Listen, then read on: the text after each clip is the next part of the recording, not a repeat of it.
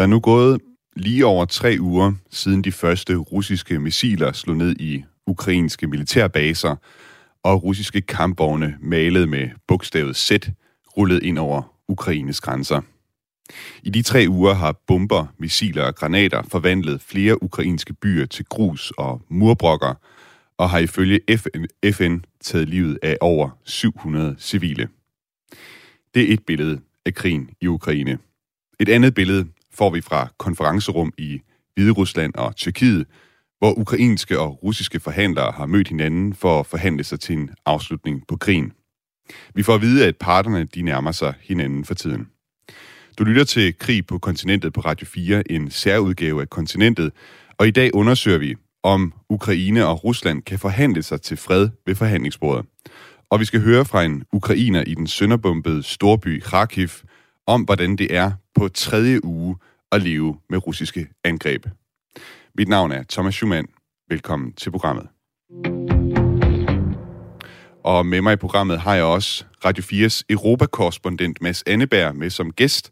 Han er nu kommet hjem fra Ukraine, og jeg har en forbindelse til ham i Bruxelles. God formiddag, Mads. Hej, Thomas. Mads Anneberg, da vi havde dig med for en uge siden, da vi sendte øh, krig på kontinentet, der befandt du dig i en skydeklub i Lviv. Hvordan gik turen ud af Ukraine for dig?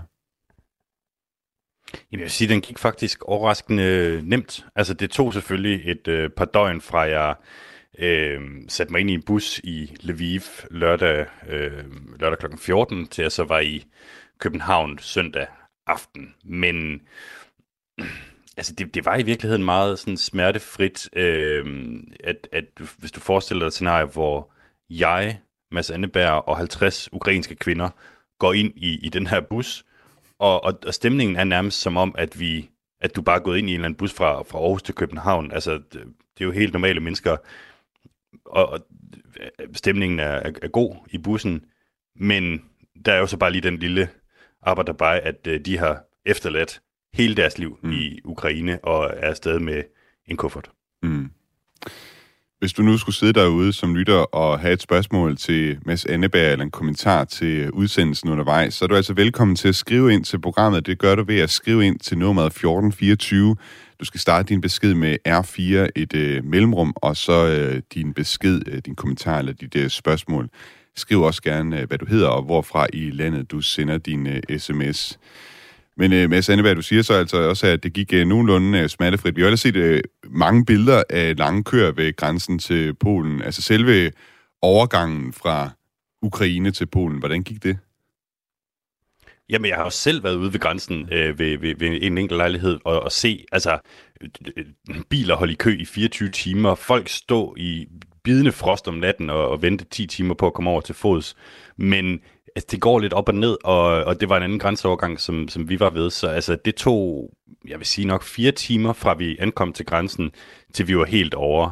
Og, øh, og, og det var ikke fordi, der var sådan ekstremt mange biler. Det, det tager bare lang tid for både de første den ukrainske paskontrol og ligesom tjekke, okay, øh, sådan en fyr som, som mig, en mand i kampdygtig alder, er, er du nu også fra udlandet? Må du nu godt forlade øh, Ukraine? Og så kommer man selvfølgelig til, til polakkerne, som også lige skal, skal sikre sig, hvem det er, der kommer ind i landet. Mm. Men igen, altså, jeg synes relativt øh, smertefrit også ved grænsen. Du har været i Ukraine i en måneds tid, altså da du øh, forlader landet på det tidspunkt. Hvordan var det at komme altså, ud af landet? Altså den, den forskel, der var fra at være et land i krig til at komme tilbage til et land som Danmark, øh, som du var i først, og så siden ind til, til Bruxelles øh, i Belgien? Jamen, det har været ekstremt underligt, faktisk. Altså, det har virkelig været en, en, en rutsjebanetur, også bare sådan følelsesmæssigt. Altså, mm. det var jo, det, det, det startede i virkeligheden allerede i det sekund, vi nærmest er over grænsen til, til Polen, og vi, øh, vi kører så ind til den øh, polske by, der hedder Lublin, og man kan bare mærke, at stemningen er en fuldstændig anden der, end, end den er i Ukraine, fordi det kan jo godt være, at folk i Ukraine prøver ligesom at holde humøret højt, eller i hvert fald altså, være, være ved godt mod, og, og det er de jo også, men, men den der sådan højstemthed og, og unge mennesker, der buller rundt i gaderne øh, sent lørdag aften, det, det, det var jo det var jo helt mærkeligt at, at, at, at kigge på på en eller anden måde. Man kunne godt mærke, at, at man, var, man havde krydset en eller anden usynlig øhm, altså det var ikke helt usynligt, der var jo en grænse, men altså en, en, en meget symbolsk grænse, hvor at over på den polske side, der, der er man i sikkerhed, og det kan man mærke, øh, og, det, og det, det, det er folk ikke over på den, på den ukrainske side. Kort efter, at du øh, forlod Ukraine, der kørte premierministerne fra Polen, Slovenien og Tjekkiet med tog til Kiev for at mødes med Ukraines præsident Volodymyr Zelensky. De var dermed de første vestlige ledere til at besøge Kiev siden invasionen. Man siger, det er jo en helt modsat rejse, de har været på, end den rejse, som du har taget. Ikke? Mm. Øh, hvorfor er det netop lederne af de her tre lande, som tager på så farlig en tur til Kiev? Ja, det er jo faktisk noget, som, som jeg synes, man skal hæfte sig ret meget ved. Det, det er jo helt vildt fascinerende, at der er tre EU-ledere, som simpelthen vælger at sige, okay, det kan godt være, at der, der er krig øh, i Ukraine, men vi skal simpelthen ind til hovedstaden. hvilket jo ikke er nogen helt nem rejse, de, de skal jo ind med tog. Altså, øh, der går ikke nogen fly åbenlyst. Øhm, og, og, og, og det... Jamen altså, hvorfor er det, er det lige præcis de tre? Jamen det er selvfølgelig, altså vi har det Polen, Tjekkiet og Slovenien, og det er jo tre lande, hvor man i endnu højere grad end i Danmark kan mærke den her konflikt, altså hvor det er meget, meget nærværende. Men det interessante er jo også, at, at det, er, det er tre lande, som ikke er man er ikke vant til, at det er dem, der tager taktstokken i, i EU-sammenhæng. Altså, øh, se Polen, hvis regeringen er en form for bajer lige i øjeblikket i, i EU, eller hvad var det indtil for nylig. Øhm, og, og, og det samme med Slovenien. Altså, de her lande, øh, premierministeren i Slovenien har jo, øh, er jo ellers mest kendt for ligesom at, at støtte Donald Trump i USA og, og kalde mainstream medier for, for fake news og, og lige pludselig så tager det hele bare sådan en 180 øh, graders drejning, og så er det de tre, altså der simpelthen øh, indtager sådan en helterolle, og rent faktisk tør tage ind og vise den europæiske opbakning til, til Ukraine. Og øh, vi fik os faktisk sned med til sådan en pressebriefing bagefter med den slovenske premierminister Janis Janša, efter han var kommet hjem fra, øh, fra Kiev. Sådan et, altså, han, han sidder i sådan en afslappet blå øh, North Face øh, fleece trøje, og, øh, og det er så ligesom Radio 4, CNN og BBC og en italiensk avis, som, øh, som er der. Og så prøver han at sætte nogle ord på det her med, hvorfor han mente, det var vigtigt at, at tage afsted, øh, hvilket blandt andet handler om, øh, kan man sige, den krig, som Slovenien selv øh, oplevede tilbage i 90'erne. Vil lige prøve at høre om her? When we were attacked, nobody came. Nobody came uh, to support us. We had also felt very lonely during that time. Uh, German uh, foreign minister Mr. Genscher came for for discussions, but even this gesture was was the best news of the day for all Slovenians. So I said we have to go to Kiev and to show that they are not alone. Han siger altså i øh, klippet her, at øh, de føler sig noget alene. Der kom ikke øh, nogen til at hjælpe dem. Øh, det var først, da den tyske udenrigsminister Genscher på det tidspunkt øh, ligesom havde en udmelding, at det var, den bedste, det var det bedste øjeblik i krigen, og derfor så ville de også gerne vise den her solidaritet øh, med ukrainerne ved at tage til Kiev. Han, øh, og man kan sige, det er jo ja. det, det er selvfølgelig tilbage i, altså, i start 90'erne, i 91, hvor den her jugoslaviske borgerkrig øh, bryder ud, og, og, og de bliver bekriget af øh, jamen, altså, den, den jugoslaviske centralmagt i, i, i, i Serbien, hvor Janis Janša øh, her i øvrigt selv var forsvarsminister under den her øh, sådan relativt kortvarige krig i, øh, i Slovenien. Lad os også lige prøve at høre, hvilket billede den øh, slovenske premierminister han tegnede af situationen i Kiev. Uh, when you come to Kiev, uh, traffic lights are still working, uh, lights are on the streets of course there is curfew and uh, people are inside women and children most mostly left so you you are meeting only uh, fighters there but you see that city is far from being defeated city is alive Ja, Jannes øh, Janscher her, han siger altså, at øh, trafiklysene virker endnu. Øh, folk de er godt nok i beskyttelsesrum, og der er udgangsforbud, men øh, der er altså tegn på, at byen den holder stand endnu. Øh, Mads Anneberg, den ukrainske præsident Zelensky, han holder jo jævnligt møder med verdensledere online og taler til både den amerikanske kongres, den tyske forbundsdag og det britiske parlament på sådan nogle øh, forbindelser. Men de her øh, ledere, det er altså de tre eneste, der har besøgt ham fysisk. Hvad kom der ud af, at de her tre Østlandens ledere, de besøgte øh, Zelensky personligt? Jamen så helt lavpraktisk øh, kom der ikke sådan det, det store ud af, af mødet, men det er jo klart, at det er et kæmpestort signal til, til omverdenen fra de her tre ledere om, at de bakker op om, om Ukraine.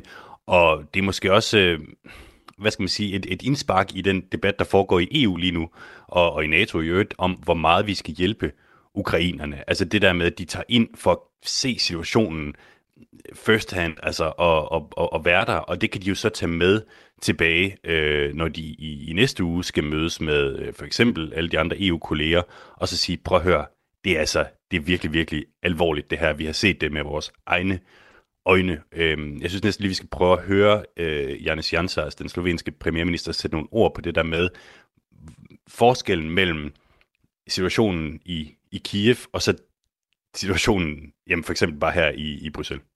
Sometimes when we are discussing these issues in Brussels, discussion is quite theoretical. In Kiev, there is no theory. Eh? So it's just real life and real, real conditions. Ja, Janus Janser, han siger altså her, at uh, diskussionerne i Bruxelles kan nogle gange blive noget uh, teoretiske. Uh, når man kommer til Kiev, så er det altså praksis, det er den virkelige verden, man er, man er mødt med der.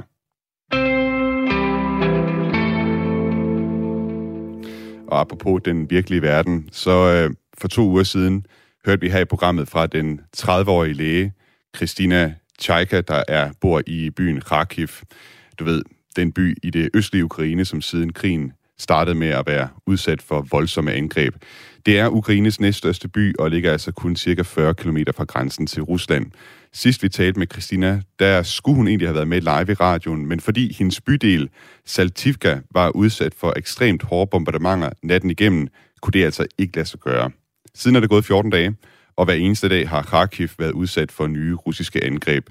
Ifølge de lokale myndigheder har mere end 500 civile mistet livet.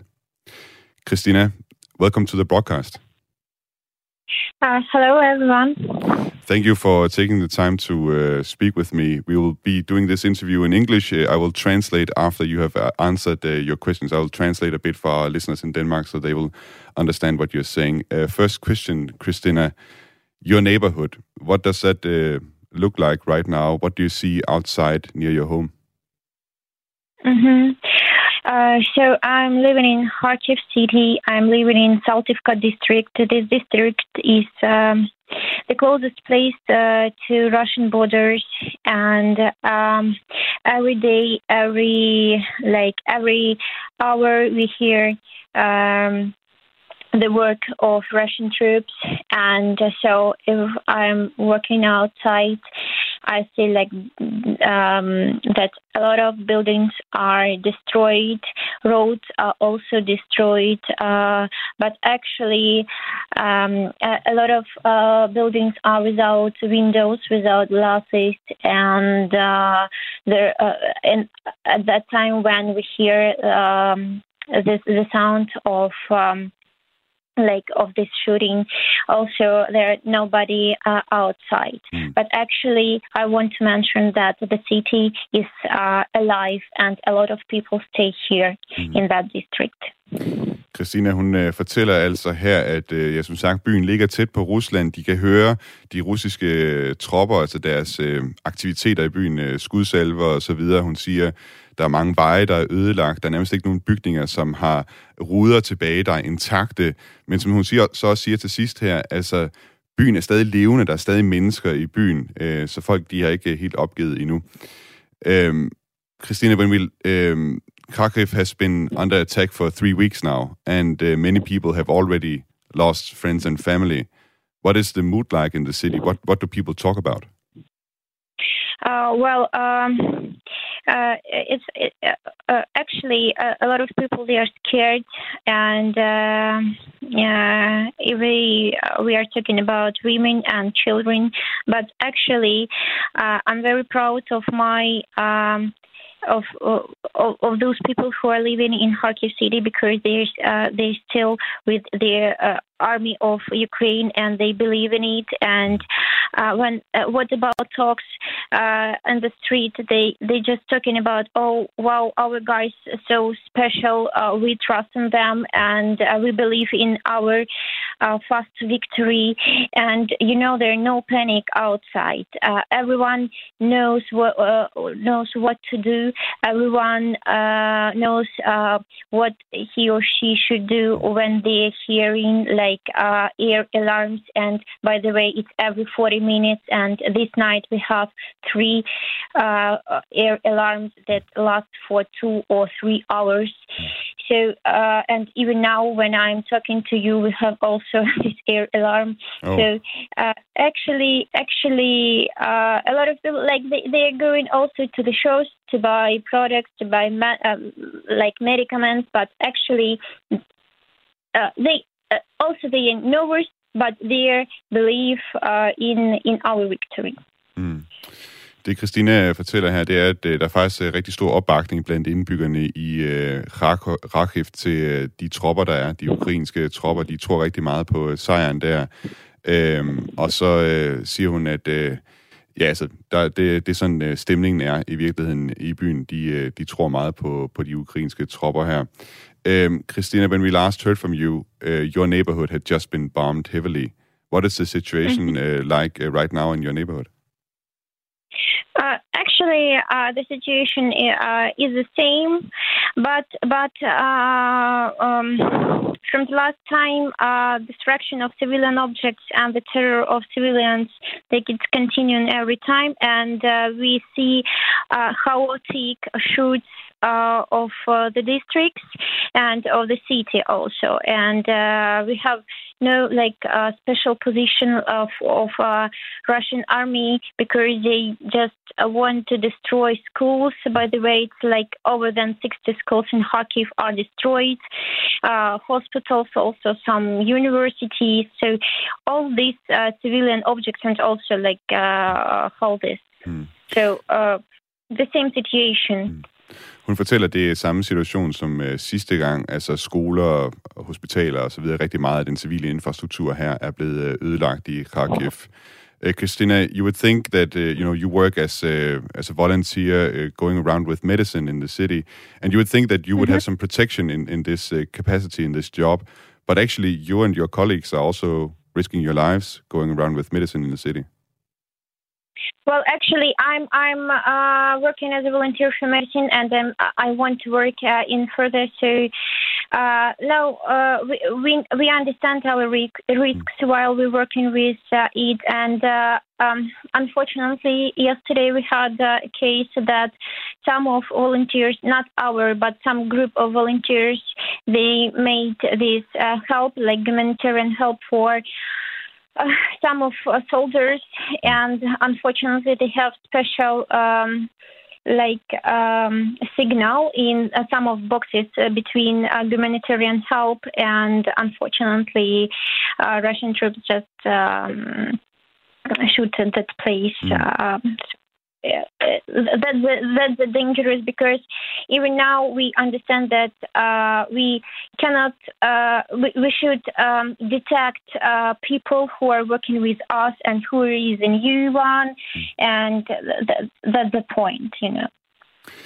Christina, hun taler om her, at øh, altså nogle af de mennesker, som er frivillige her, og også nogle af dem, som har hjulpet øh, de øh, ukrainske soldater, hvis de er kommet til skade, at der er nogle af dem, øh, som altså også er blevet skudt af de øh, russiske tropper her.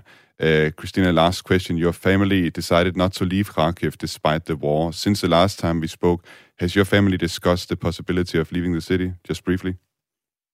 Uh, yeah, uh, every night uh, uh, uh, till, till till night time we are uh, speaking about it, but actually we understand that we are real patriots of our city of Ukraine, and we need uh, to be, to rebuild it here and to help those people who are there. So my family and I, uh, it's a big support for these uh, people who are staying here. So you're you're staying with your family? Yeah. yeah. Yes. Yeah. Yes. We are still here. Christina, thank you so much for taking the time and uh, stay safe in thank Kharkiv. You. Thank you. Thank you. Ja, som hun sagde her til sidst, altså øh, familien bliver i øh, Kharkiv. De øh, bliver der simpelthen for at hjælpe byen og også øh, til at være der for at kunne genopbygge den en gang, når den her krig forhåbentlig er drevet over. Ikke mange timer efter, at vi øh, sidste gang sendte krig på kontinentet, blev borgmesteren i byen Melitopol fra det sydøstlige Ukraine bortført. Han hedder Ivan Fedorov, og vi har tidligere haft ham med i programmet. I was elected by Ukrainian citizens and Ukrainian peoples in our Melitopol. I'm a city mayor of Ukrainian Melitopol, and uh, I don't ask any Russian uh, soldiers to come to Melitopol, and uh, that's why I don't want to speak with them, and I have not any topics with them to solve some problems. Uh, I want to say them go out for our Melitopol. We can solve all our problems, and Melitopol is European Ukrainian city. Ja, han fortalte os altså, hvordan han nægtede at samarbejde med de russiske besættere. Han var, eller er faktisk stadigvæk, en ukrainsk borgmester i en ukrainsk by. Det måtte russerne altså forstå.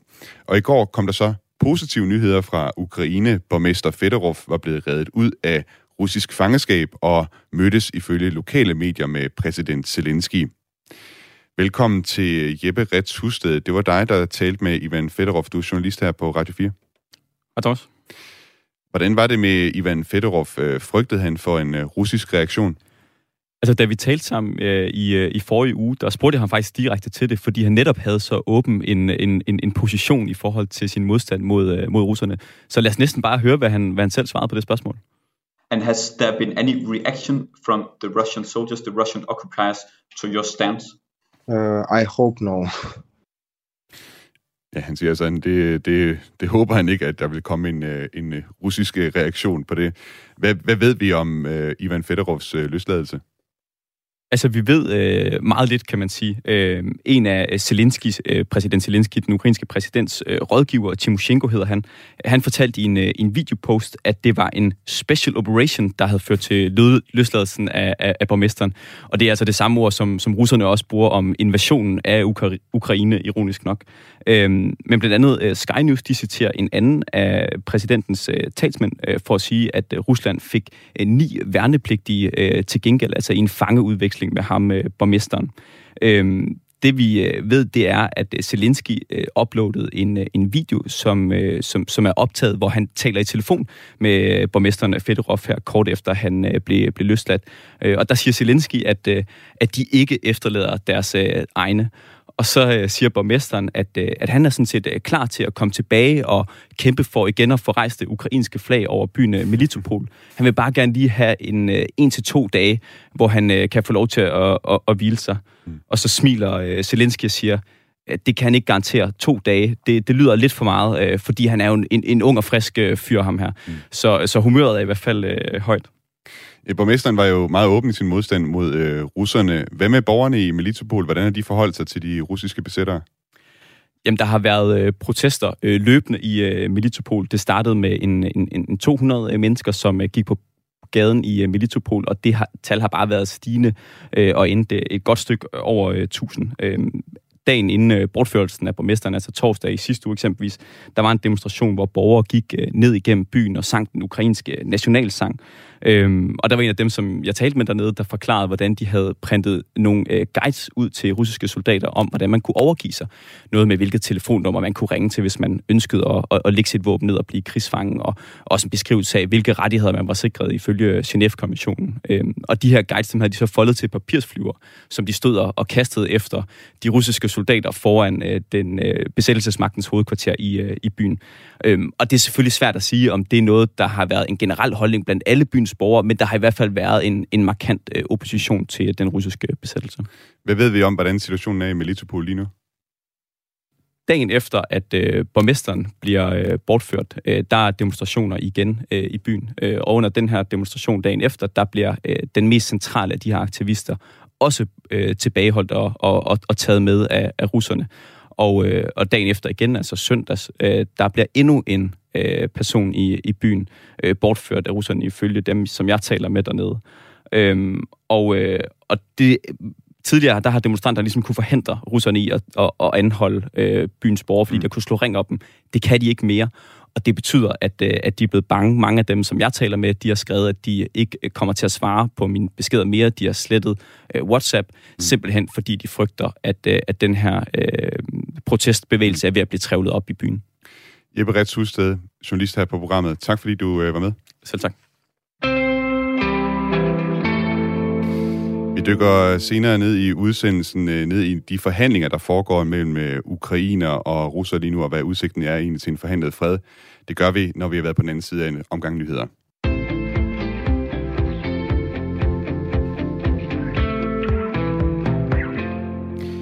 I Rusland er det blevet meget svært at tale om krigen i Ukraine. Selv for de folk, som forsker i politik og internationale konflikter, kan det være meget ubekvemt at tage ordet krig i sin mund. Om lidt så skal vi høre fra en russisk politolog, der arbejder på samme universitet som Ruslands udenrigsminister Sergej Lavrov er uddannet fra. Og senere så kigger vi nærmere på de forhandlinger, der har været mellem ukrainske og russiske fredsforhandlere. Du lytter til Krig på kontinentet på Radio 4. Mit navn er Thomas Schumann, og hvis du sidder derude og skulle have et øh, indspark, et øh, spørgsmål eller en kommentar, så er du altså velkommen til at skrive den ind til mig. Du kan skrive den ind til nummeret 1424 på en øh, uh, sms. Uh, start din sms med at skrive R4, et mellemrum, og så din besked. Og vi har faktisk fået sms'er fra vores øh, lyttere. Jeg skal lige høre i øvrigt, øh, Mads Anneberg, vores øh, Europakorrespondent, om du er med på linjen her også. Det, øh, det skulle jeg gerne være. Så tænker jeg, at vi kunne tage de her sms'er sådan lidt i, i plenum her og få din reaktion også. Uh, vi har fået en uh, kommentar til det uh, indslag, vi lavede med Christina. Uh, der er det lytter Daniel, der skriver, Halløj, glad for at høre, at hende lægen stadig er i live, er stadig stor fan af hende, og hendes mod, at hun er så uselvisk. Det var altså Daniel, der skrev det her. Så har vi også fået et øh, digt fra vores øh, lytter Nils, der skriver, Gud ved, hvor længe vi skal vente på, at Putin han holder op med at bombe de byer, man siger, han lyver. Vi må altså snart sige stop. Børnene græder, og folk de er bange, de flygter og gemmer sig væk, for soldater de lurer, de sidder i skure og ligger på lur bag en hæk. Mads Anneberg, hvad, tænker, hvad tænker du om det digt? Ja, jeg synes, at det er en, øh, en, en dejlig måde at kommunikere øh, situationen på. Øh, og jeg må også bare erklære mig enig med, med, med Daniel der, som skriver, at han er stor fan af Christina, lægen fra, fra Kharkiv. Det, det er jeg godt nok også. Altså, jeg har også øh, selv haft hvad skal jeg næsten sige, fornøjelsen af at, at tale med hende mm. øh, ved, en, ved en enkelt lejlighed. Det der med, sådan, altså hun, hun sidder og drikker sin morgenkaffe til, til lyden af skudsalver, og, og alligevel har overskud til at, til at tale med os i, i dansk radio. Jeg synes, det, det er helt vildt. Det er ret vildt. Jeg har heller ikke selv været med til at lave noget radio på den måde, hvor man taler med folk øh, direkte fra en krigszone, så al respekt til Christina, at hun altså er med på at stille op til live radiointerviews i den situation, som hun er i lige nu. De seneste uger har vi primært fokuseret på krigen sådan set fra jorden i Ukraine, og det betyder også, at vi ikke har hørt særlig meget fra den anden part, altså Rusland. Men det skal vi nu. Min kollega Jeppe Rets Husted har nemlig talt med Julia Nikitina, der er lektor på MGIMO-universitetet i Moskva. Måske det udtales MIGMO eller sådan noget, men øh, jeg siger bare MGIMO. Og øh, det her universitet, det tæller altså blandt andre Sergej Lavrov som sin tidligere studerende. Og det var et lidt specielt interview, vi lavede med Julia Nikitina. I would say that uh, there is uh, the official position of Russia, which is uh, usually translated uh, by the Western media and uh, shared quite broadly. Uh, the question is how exactly can Russian scholars comment on this position? Ja, hun siger altså, at spørgsmålet er, hvordan øh, russiske eksperter egentlig kan kommentere på krigen i Ukraine. Inden vi gik i gang med interviewet med Julia Nikitina, så fik vi uh, hende til at oprise, hvorfor der er noget udfordrende, altså det er ret udfordrende farvand for hende at navigere i.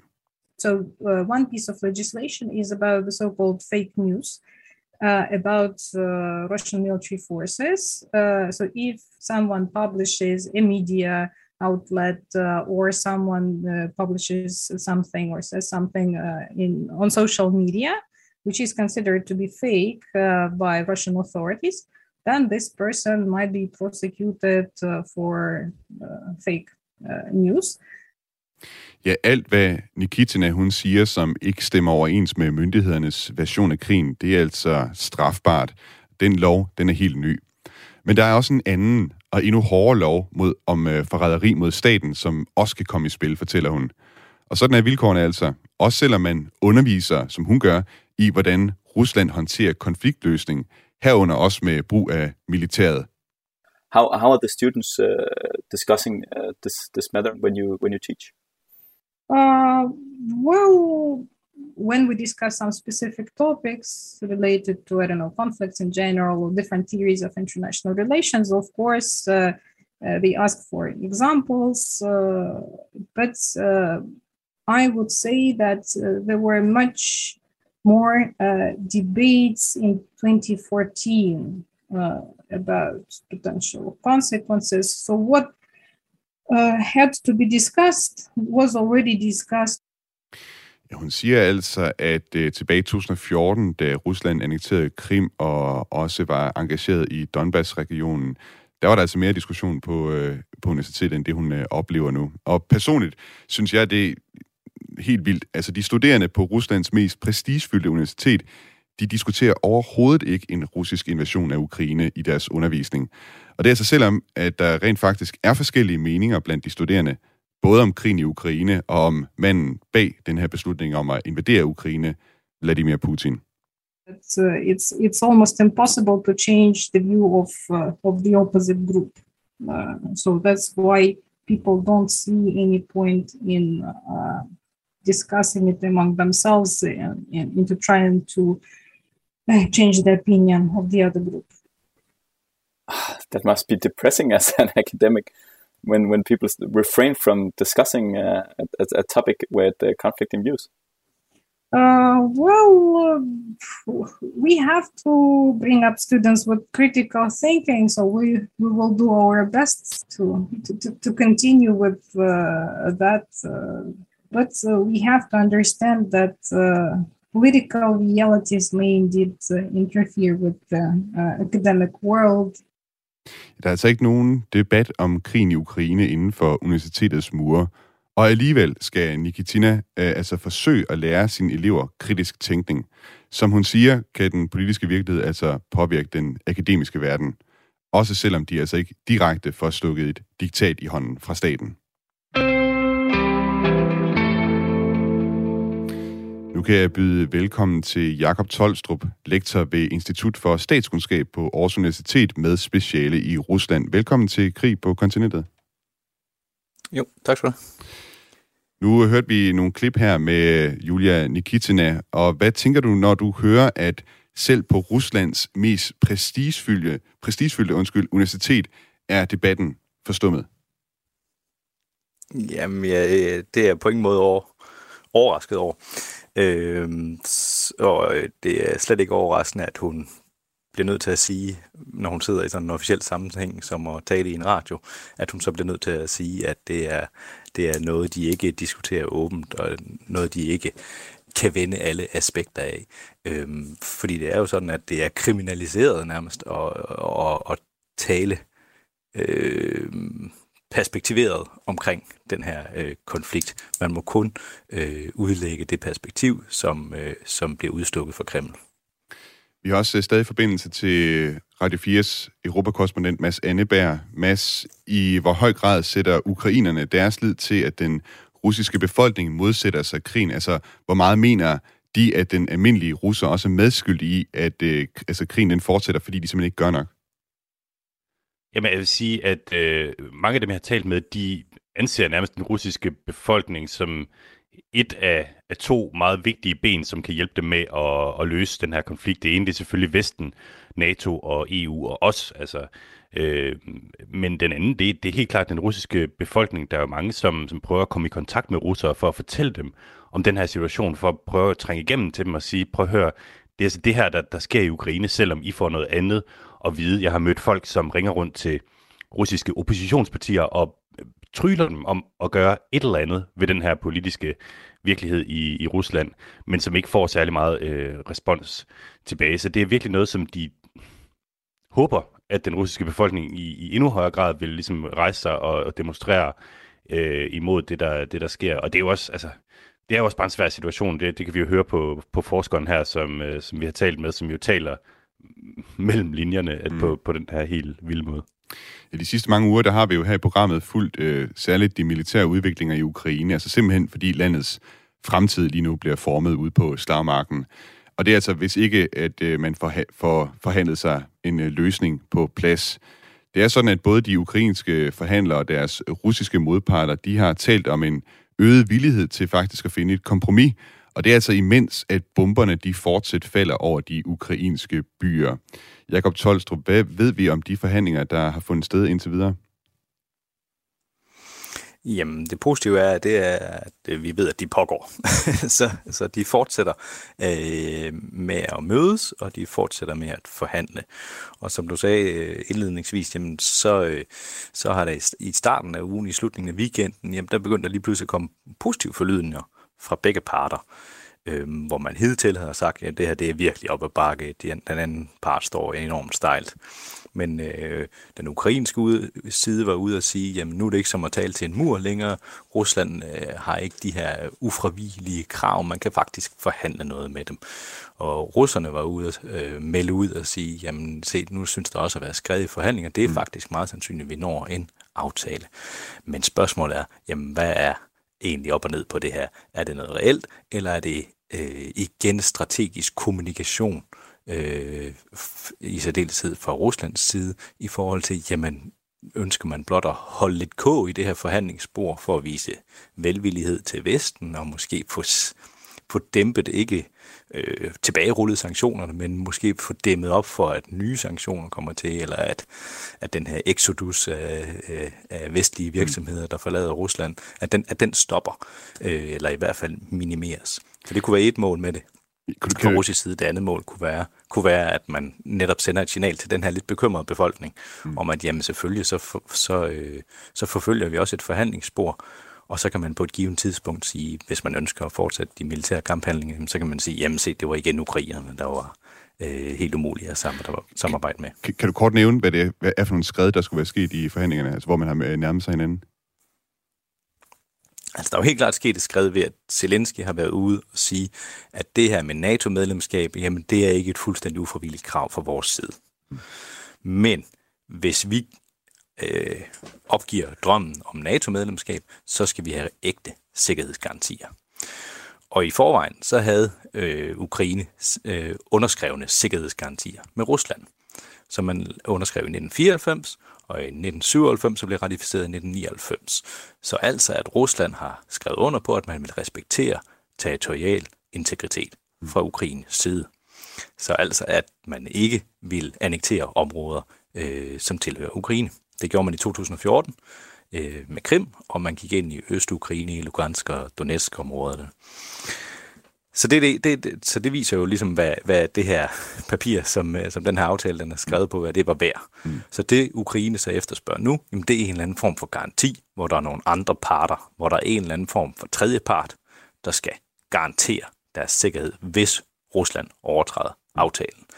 Og det er jo super vanskeligt. Hvem skal man have til at gå ind og sige, jamen vi træder til, hvis Ukraine bliver angrebet? Skal det være NATO? Skal det være Tyrkiet? Altså, hvad er det for et land, der vil øh, være villig til at gøre det? Mm.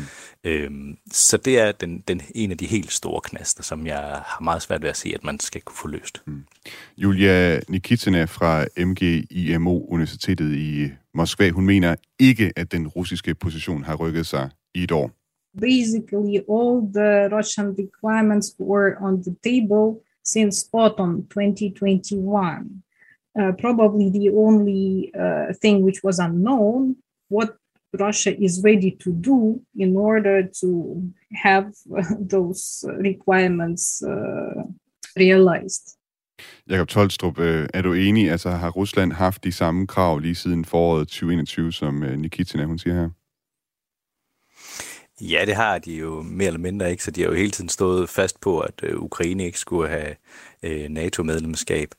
Øh, men man kan sige, at den, den nye udvikling, det er jo det her med, at man har, at man har anerkendt Lugansk og Donetsk som selvstændige republikker, hvilket gør det ekstra svært ligesom at kunne tilbagerulle deres status fra at være egentlig lande til at være en eller anden form for, hvad kan man sige, øh, reelle del af, af Ukraine, og så øh, med, med større grad af autonomi på en eller anden måde. Øh, så, så der står vi, der hvor vi står nu, jamen så vil Rusland ikke kunne acceptere ikke at beholde både Krim, øh, Lugansk og, og Donetsk, det kan jeg slet ikke forestille mig. Det er også noget af det, som... Så der er jo mange kameler, ja. som Ukraine skal tvinges til at øh, sluge i ja. de her forhandlinger. Det er også noget af det, som uh, Julia Nikita, hun, uh, Nikitina, hun fremhæver, når hun skal forklare, hvad Rusland er villig til at acceptere. Neutrality, which uh, implies non-membership in NATO, but the EU membership uh, should be okay because uh, President's spokesman Dmitry Peskov one week ago said that EU is not a military political bloc; it's different from NATO, so it's okay. Altså ingen NATO til Ukraine, men et uh, EU-medlemskab er fint. At Krim det skal forblive øh, russisk, står overhovedet ikke til diskussion. Men øh, det gør til gengæld de to republikker i Østukraine, som kun Rusland øh, for tiden øh, anerkender, netop fordi de jo på papiret er selvstændige. if uh, they decide that they want to negotiate their status with Ukraine, then uh, it's okay for Russia. The question is here about the degree of independence of those uh, two republics in terms of decision making. But at least uh, politically speaking, uh, Russian leadership does not exclude that they might go back to Ukraine. Jakob Tolstrup, det klinger jo for mig at høre sådan lidt af det forrige århundrede, når vi begynder at tale sådan om territoriale krav. Men hvordan ser du, at de to parter kan finde hinanden på det spørgsmål? Jamen, de skal jo ud, øh, hvor de skal tvinges fuldstændig til forhandlingsbordet, og de skal tvinges til at sluge kameler begge parter. Øh, og der, hvor man er nu her, jamen der er Rusland tydeligvis, det er ikke gået så godt militært, de er øh, tydeligvis presset økonomisk, men præsident Putin har også signaleret igen, for eksempel også med sin tale onsdag, øh, at man ikke giver sig en millimeter på det her område, og at han står fast, og han er øh, øh om muligt næsten endnu mere grøftegravende, øh, end han har været tidligere. Øh, så det, jeg synes ikke, der er tegn i sol og måne på, at Rusland er ved at øh, give efter på det her punkt her. Og Ukraine, jamen, de lider jo enorme tab, øh, øh både menneskeligt og øh, materielt. Øh, Ukraine bliver smadret og reddet fra hinanden, øh, men man er heller ikke der, hvor man er helt villig til at, til at opgive nu. Og hvis, man, hvis begge parterne sådan set stadigvæk mener, at de har fordele af at blive ved med at fastholde deres positioner, jamen så er der ikke rigtig modenhed til forhandlinger endnu, mm. øh, til, til de store kompromisers øh, afgørelse.